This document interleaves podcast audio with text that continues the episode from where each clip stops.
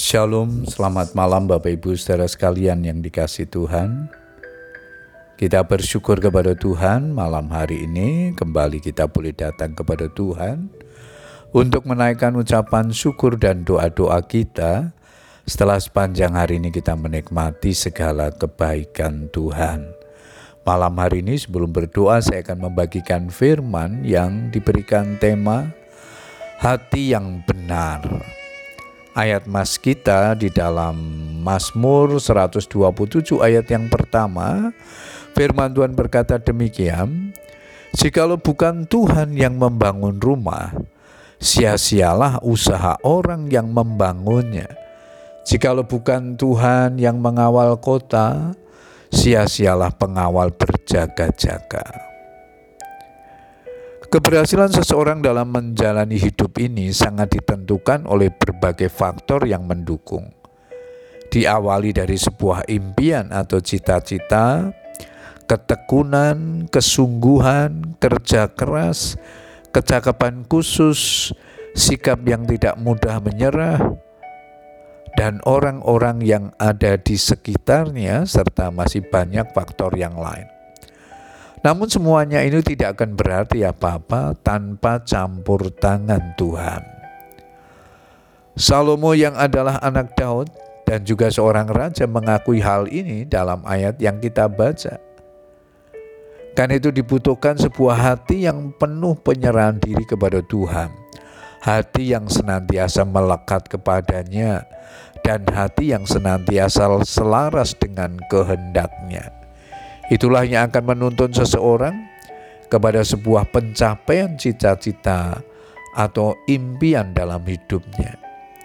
Jika Tuhan menyelidiki bumi untuk mencari pemimpin, Ia tidak mencari orang dengan kriteria-kriteria jasmania sebagaimana manusia biasa memilih dan menilai sesamanya. 2 Tawarikh 16 ayat 9a, "Karena mata Tuhan menjelajah seluruh bumi untuk melimpahkan kekuatannya kepada mereka yang bersungguh hati terhadap Dia." Kalau kita memilih dan menilai seseorang dari apa yang terlihat secara kasat mata, kita pasti akan kecewa. Karena apa yang tampak dari luar bisa mengelabui dan menipu kita. Saat Tuhan mencari pemimpin, Ia hanya mencari orang-orang yang memenuhi kriterianya, yaitu yang memiliki kualitas tertentu seperti yang Ia temukan dalam diri Daud, Raja Israel.